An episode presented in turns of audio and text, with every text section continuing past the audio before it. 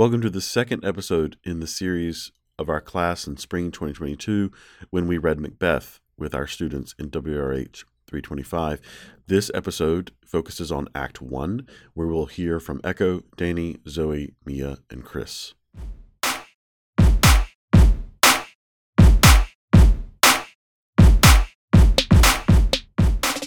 Hi, I'm Mia. Hi, I'm Echo. Hello, my name is Danny. Hi, I'm Zoe. Hi, I'm Chris.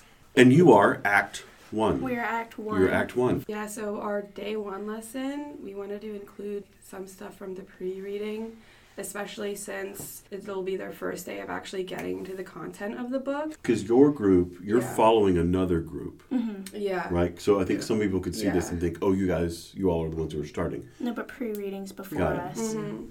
So, like, we wanted to talk about how the witches' prophecies and the foreshadowing and the characters that's the new stuff for our act, but then also including some of the vocab from the pre reading so that they're not forgetting some of those words that they were once taught. So, we're going to have them also do write their own prophecy with at least three to five words from the vo- pre reading vocab. Yeah, we just thought it was really important Yeah. to hit on that vocab because this is the first time they're going to be delving into the text as far as Shakespeare. So we didn't want them to be overwhelmed at all, and we wanted them to have that opportunity to really break down a part of the play to understand it. Yeah, we even included some YouTube videos from my Macbeth on my Shakespeare.com just um, to show them like interviews with the witches so they could understand the language with that as well.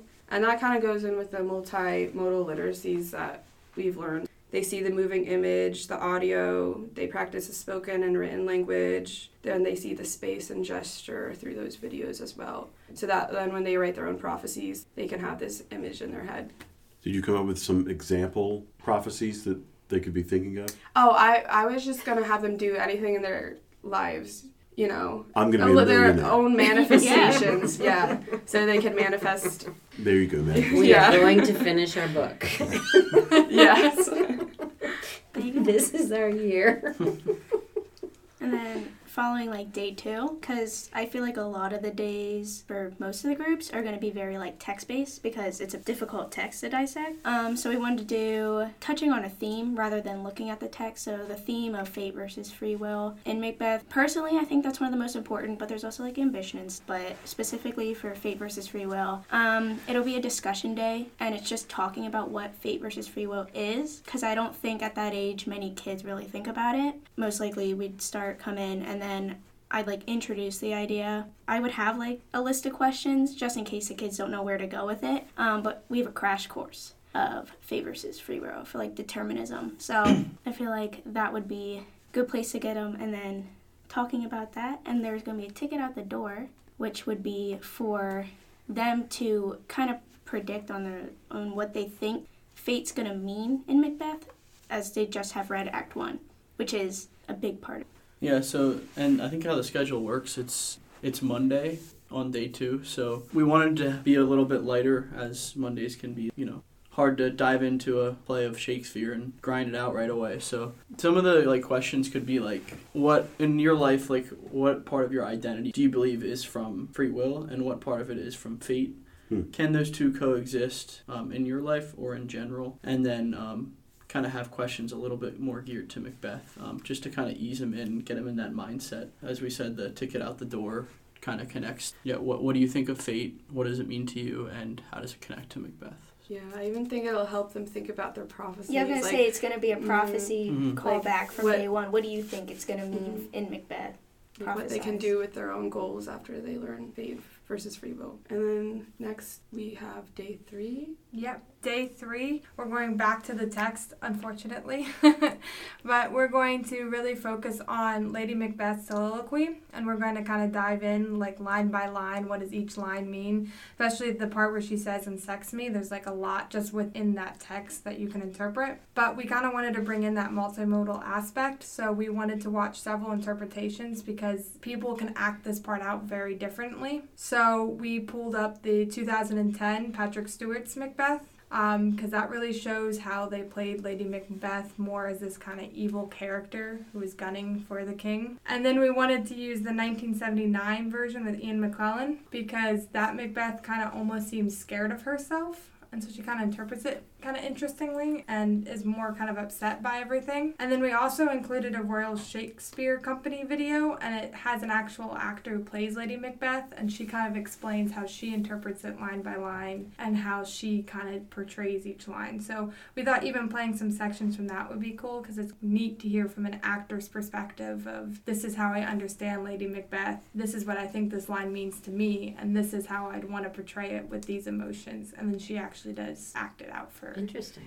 Like yeah, that. it's really interesting. And then again, we're just gonna have like kind of that class discussion, just not only about like how the actors are acting it, but like how the film also impacts the different interpretations. Because like lighting and music and the background could also play into how these people are interpreting Lady Macbeth. And then we'll just do like one final question at the end of the class where they will write about how they think Lady Macbeth should be portrayed. So after we kind of have all these discussions, like if they were the actor, how would they take this and how would they perform it? I think that's a really kind of neat way for them to connect to the text. But it also helps set up Act Two because Lady Macbeth is such a pivotal character who really kind of drives a lot of the plot. We can even introduce our playlist to them just so they could listen to it on their free time. Oh, time. the Lady Macbeth playlist we Give did them for a Act little bit One. more audio. Yeah. Because that would be the oral literacy Mhm. aspect. Yep. hmm I also think it's like really important that we put visuals to the text because I think like you said, it's meant like it's meant to be seen. It's a play. But yet we read it in class. You're not going to get a lot out of that, so I think it's important that we do put those visuals to it and we do explain those little underlying things. What did you think of the movie?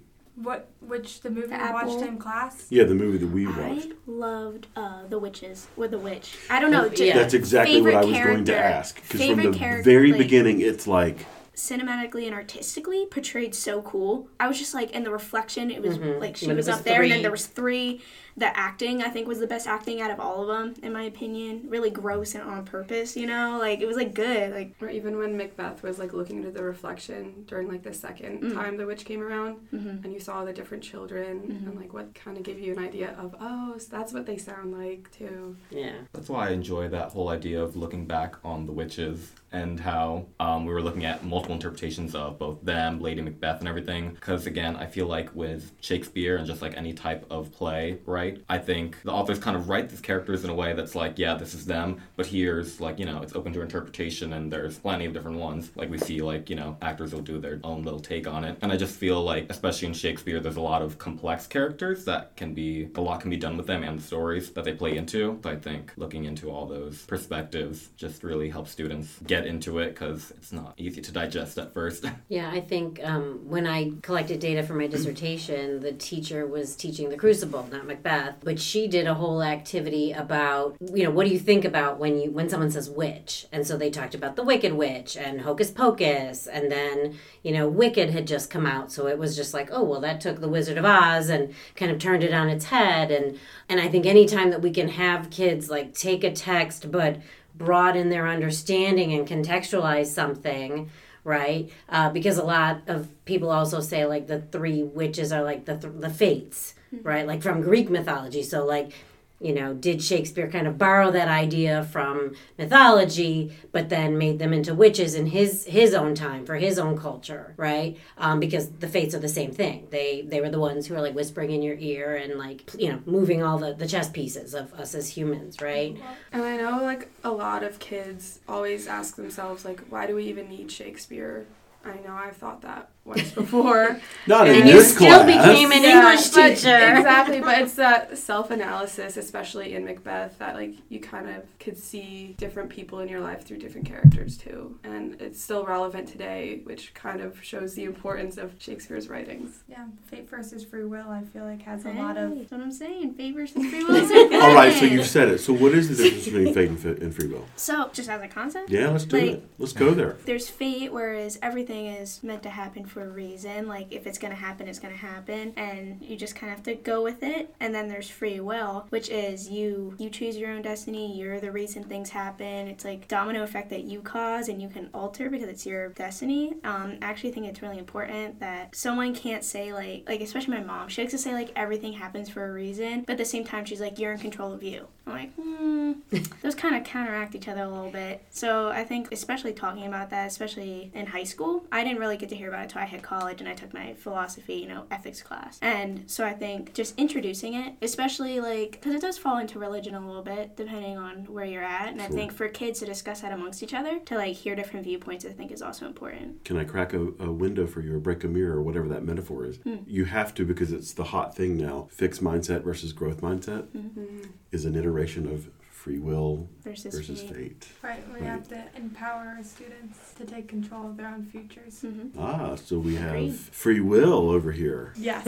I'm definitely a free, free will type of gal. It's You're a fine. free I'm will. a free will person. More of a fate guy. Ah, fate. I'm gonna have to go with free will. Oh, free will. I'm gonna have to go with free will too. Oh, you're Ah. a Four versus I sometimes look back and reflect and think certain things happened for a reason for the better, right? The fact that I that I that I moved my family to this location and then other little puzzle pieces fell into place. Never would have met me. I never would have met you. I never would have gotten a diagnosis for my daughter. True. Yes. So we were deliberate in, in making you all work together as a group, an extended group experience. Um, and we sort of had our reasons from other, you know how sometimes people say, because reasons. we, we wanted to have that extended group experience. Um, but what we loved this particular semester, we've never done one piece and jigsawed it. So the day that you did the table read, we loved that energy of sharing across. So we've got two questions here. One, tell us about what you learned about collaborating to create this three day lesson arc. And then two, how did the table read sort of impact what you went back and revised? I think the collaboration was really helpful because I know, like, as I'm planning future lesson plans now, like, I was talking to someone who is an educator and she said that's what you're going to do half the time is collab with people. I think having that experience and learning how to work with other educators is super important. But I also think it was really neat because a lot of us have the same ideas. Like, we wanted to focus on vocab because we thought it was so important, and pre reading had already designed an exercise for it. So it's cool to see that because we could instantly like work together to kind of solidify our lessons and smooth it across, if that makes sense. And I think the opposite too. Like we could also get like insight on like because Shakespeare has like a lot of different ideas, like we said, like fate versus free will, ambition,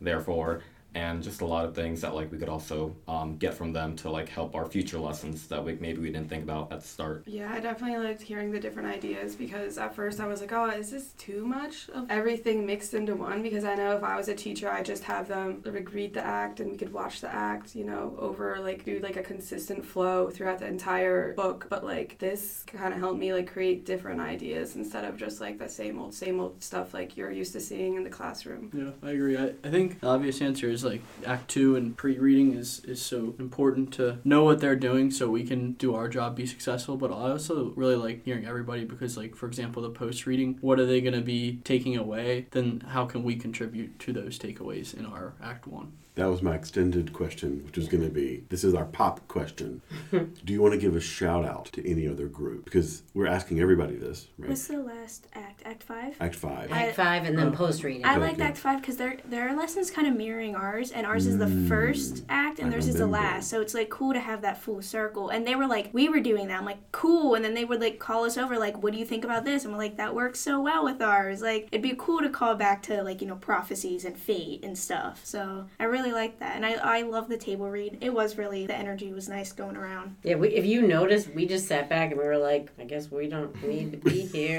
like they're just they're but but that that is the question that I ask all the student teachers when I go in and observe if they're doing like a particularly like teacher heavy lesson. I say who was doing the work, Mhm. and it should be the students. It just stinks when we have to sit back and we're like, but we we want to suggest, and then we're like, nope, they're they're doing it. I was just gonna say another shout out to pre-reading because they did send me some of their different vocab ideas Mhm. so that we can like, put it into our lesson as well.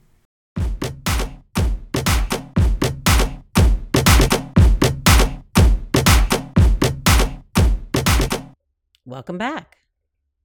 I really enjoyed this episode in listening to the students talk about how they would approach Act One.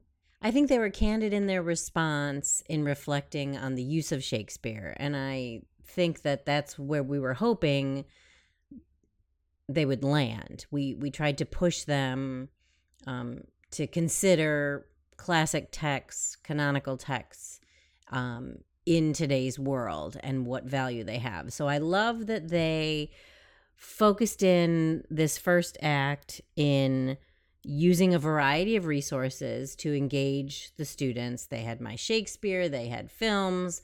Um, they introduced some of the key themes that students would be grappling with, um, which I think was really helpful as we did the table read that other groups keyed into those themes. Um, and so that thread could be pulled throughout this unit.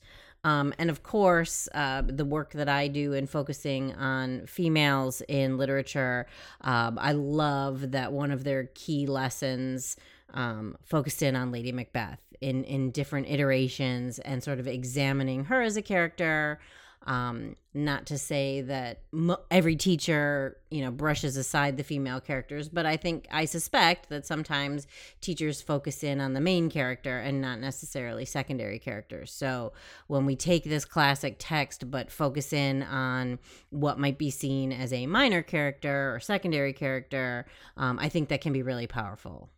I like how this group picked up the baton from pre reading with their work in vocabulary and took it, made it their own, and then really set up the rest of the groups for success. They clearly were really engaged with their with the act they had read it and, and read it well such that we were even able to towards the later part of the episode engage in some um, speculative conversation about the free will versus dest- you know versus destiny or fate and that's my favorite part of doing this assignment and favorite part of doing the recording of these episodes is when we can get beyond the uh, back and forth interview feel and have a genuine discussion about the literature and how they'll teach it and how it's meaningful for them. Yeah, I remember leaving the recording booth that day feeling really relieved and calm about how authentic and conversational our sessions went. And I think this was definitely one of the groups that I put in that category of it didn't feel choppy or stunted. It just felt like a relaxed conversation.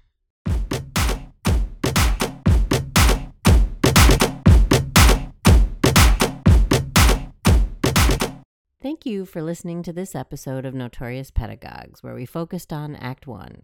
Stay tuned for our next episode that will focus on Act 2 of Macbeth.